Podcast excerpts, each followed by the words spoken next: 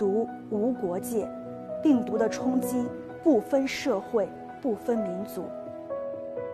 我们用中国的行动告诉世界：团结是最好的良药，合作是唯一的答案。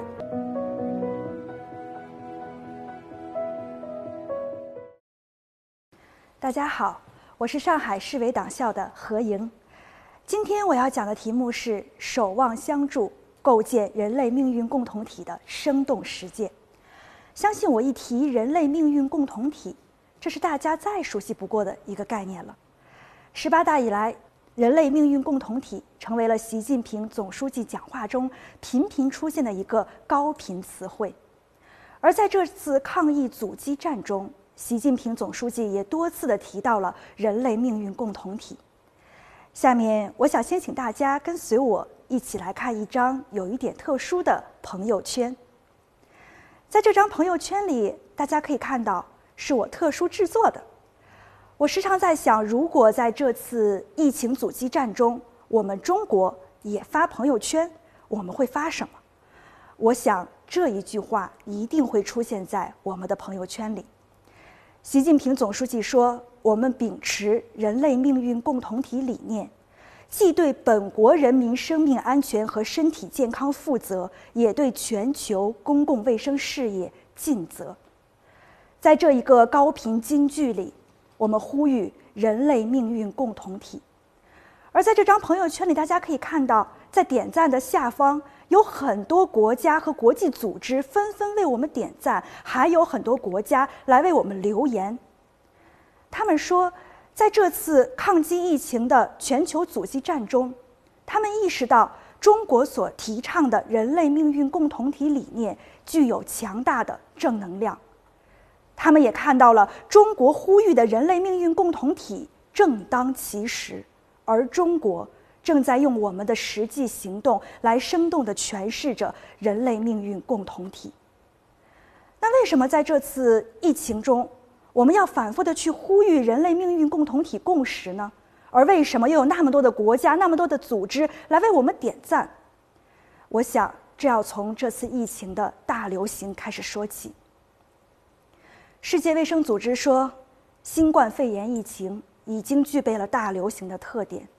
它正在加速威胁着全人类的生命健康。我相信，在这段时间里，大家会和我一样，看一下今天的疫情最新数据是什么样的。我们每天都希望我们看到的数据能够是零，这成了我们近期的一个希望。那么，下面我想请大家跟我一起来看一组数据。在这个数据图表中，我们会发现，在短短两个多月的时间里，新冠肺炎的确诊人数已经突破了百万，而且这个曲线告诉我们，这场疫情在加速发展。从最开始零到十万用了两个月，似乎很漫长；十万到二十万用了十一天，好像还可以；但是七十万到八十万仅仅用了一天，而这些数字，这个加速的曲线。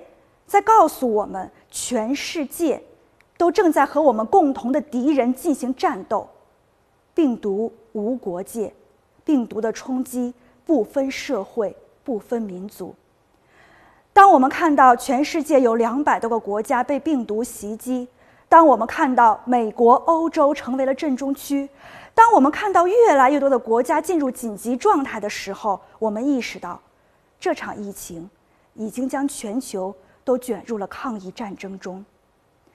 在这场战争里，我们唯一的选择是团结合作，携手抗疫；我们唯一的疫苗是守望相助，共克时艰。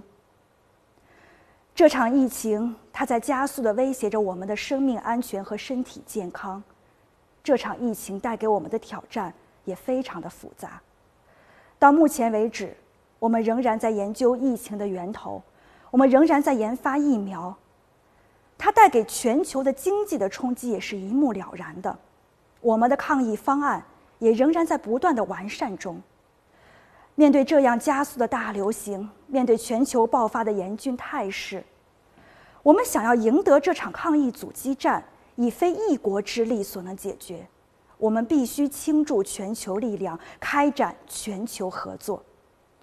所以在这样一个特殊的时刻，我们才反复的呼吁，要形成全球共识，战胜关乎各国人民安危的疾病，团结合作是最有力的武器，而整个国际社会应该守望相助，同舟共济。不仅中国提出了这样的倡议，联合国秘书长古特雷斯也呼吁全球要各国团结一致，向新冠病毒宣战。世界卫生组织总干事谭德赛呼吁各国携手一起踢走新冠病毒。我想每一个国家都在这场疫情大爆发中清醒地意识到，世界各国人民已经处在了一个不可分割的命运共同体当中。如果说我们只是一味的恐慌、躲避、无所作为，把自己变成孤岛，这并不能够隔绝病毒的袭击。就像纽约记者理查德·普雷斯顿在他有名的血液中所描写的那样，他做了一个非常生动的比喻。他说：“文明与病毒之间只隔了一个航班的距离。”来自热带雨林的危险病毒，可以在二十四小时的时间内乘着飞机到达地球上的任何城市。航空线路连接了全世界所有城市，构成了网络。埃博拉已经进入网络，开始环球旅行。这样的一个生动比喻，当年是用来形容埃博拉病毒的。这个比喻放在今天依然适用。我们和病毒之间真的只隔了一个航班的距离，在全球化时代，病毒的环球旅行更加的便捷，城市和城市之间和国家和国家之间的界限也更加的透明。我们没有任何可逃之处，世界从未像今天一样联系的如此紧密。但也正因为我们的人类命运共同体已经形成，我们命运与共，一损俱损。我们才能够汇聚起全球之力，凝聚起最大的力量来战胜这场战争。此时，我们需要的是人类命运共同体共识，我们需要全世界各国共同来守护我们的地球家园。在这场灾难面前，没有逃避，只有携手迎战。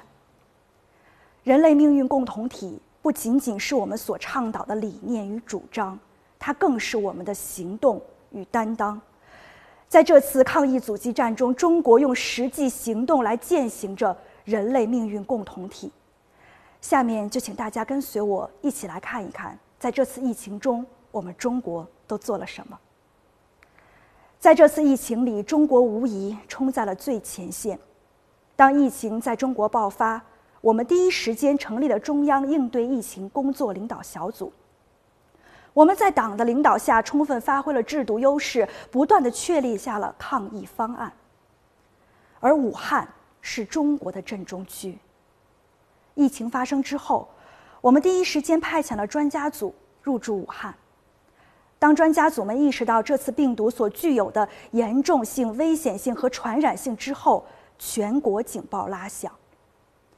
二零二零年一月二十三日上午十时，我们决定。封城。当我们决定封锁武汉，我们其实是在向全世界发出信号：一场病毒正在向人类袭来。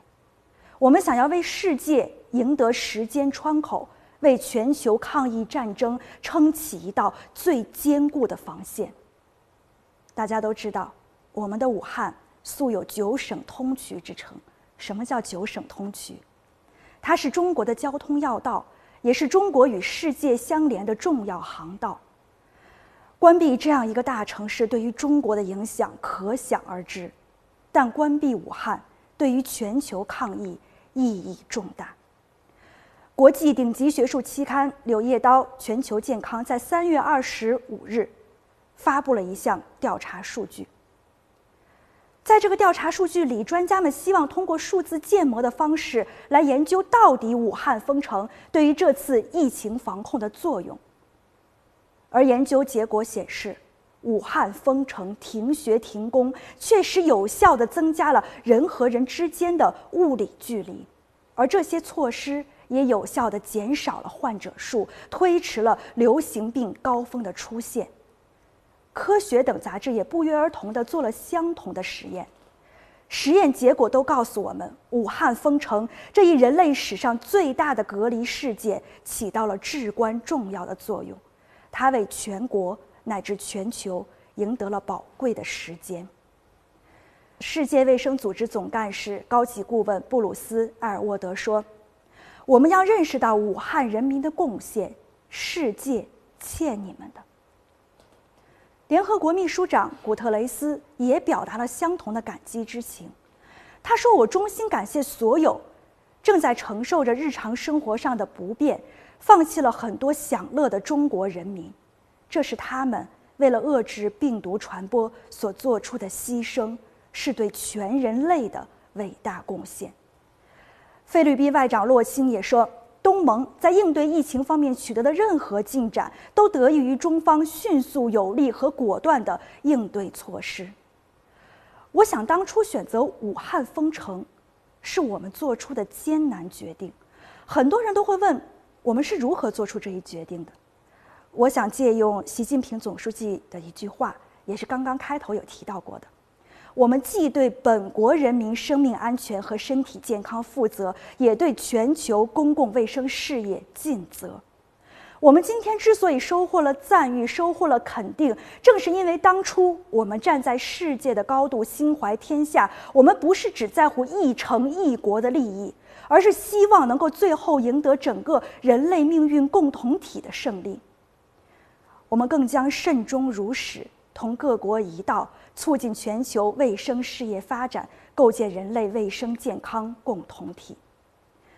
在这次疫情中，我们奋战在第一线，为世界争得了时间窗口。我们也呼吁与世界携手合作，并积极主动地贡献了中国方案。习近平总书记。在多次会见、会谈、通话、通信中，都反复地呼吁了携手合作的重要性，并且，我们承诺将本着公开、透明、负责任的态度，及时地发布疫情信息，分享防控诊疗经验和方案。最近，我们出台了一项非常重要的文件，叫做《新冠肺炎疫情信息推进疫情防控国际合作记事》。在这个记事里，我们非常详细的列举了从疫情发生以来每一天中国都做了什么。在这个记事表中，我们会发现，从一月三日，我们就第一时间和世界卫生组织取得了联系，共享了信息。从一月二十一日开始，中国决定每一天及时的公开发布中国的疫情数据。我们为什么选择及时的公开和交流？就是因为我们要对全世界负责。除了与世界卫生组织的第一时间的交流之外，我们还倡导要推进交流合作，尤其是科研攻关方面的。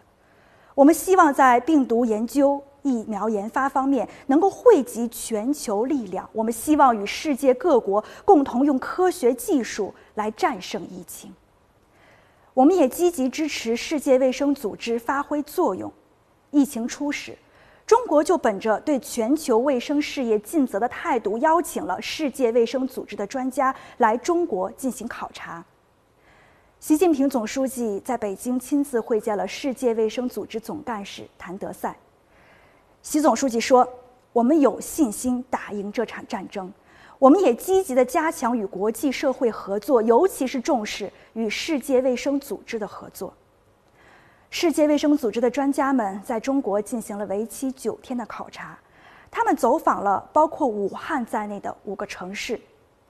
在考察结束后，他们发布了一项权威的考察报告。在这个考察报告中，世界卫生组织的专家们给予了我们很大的肯定。我们一起看看他们是如何说的。世界卫生组织总干事谭德赛说：“中国在监控疫情爆发、分离病毒、对基因组测序与世界组织分享疫情方面的速度，令人印象非常深刻。我一生中从未见过这样的动员。”他说：“病毒已经发起进攻，我们必须加入人类抗击病毒并最终取得胜利的大合唱中。这是对我们每一个人的威胁，我们必须团结如一人。”世界卫生组织总干事高级顾问布鲁斯·埃尔沃德说了这样一段话：“他说，如果我感染了病毒，我希望能在中国得到治疗。”中国采取了恢宏、灵活和积极的防控措施。中国的方法是目前我们唯一知道的、被事实证明成功的方法。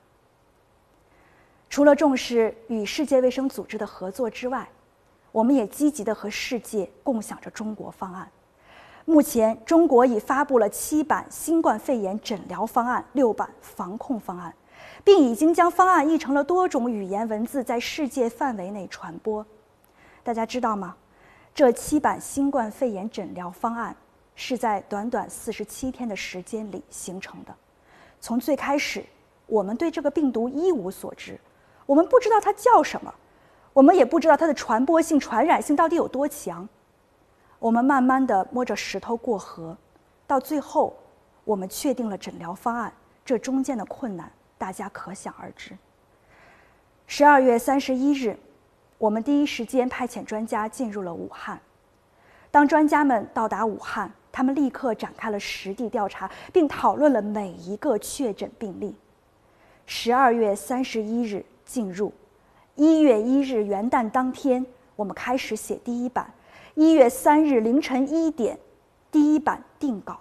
大家看一看这其中的时间密度。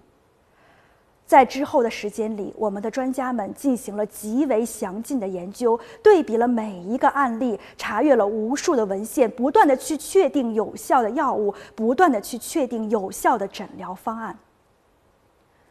我们就是在一次次的实验与求证，一次次的努力中，完成了这七版方案。不仅国家的方案得到了世界的重视，我们的很多经验也在世界传播。大家都非常熟悉的张文宏教授，发表了一本新书，叫做《二零一九冠状病毒从基础到临床》。这本书将向西班牙、意大利、伊朗等国提供免费的版权。这个消息一发出，我们收到了来自世界各地如雪花般的信件。这其中有志愿的翻译者，有出版商，他们都想要聆听中国经验，而我们中国。也通过视频会议、外交部例行记者会、新媒体等方式，及时的发声，全面的宣介中国方案和中国经验。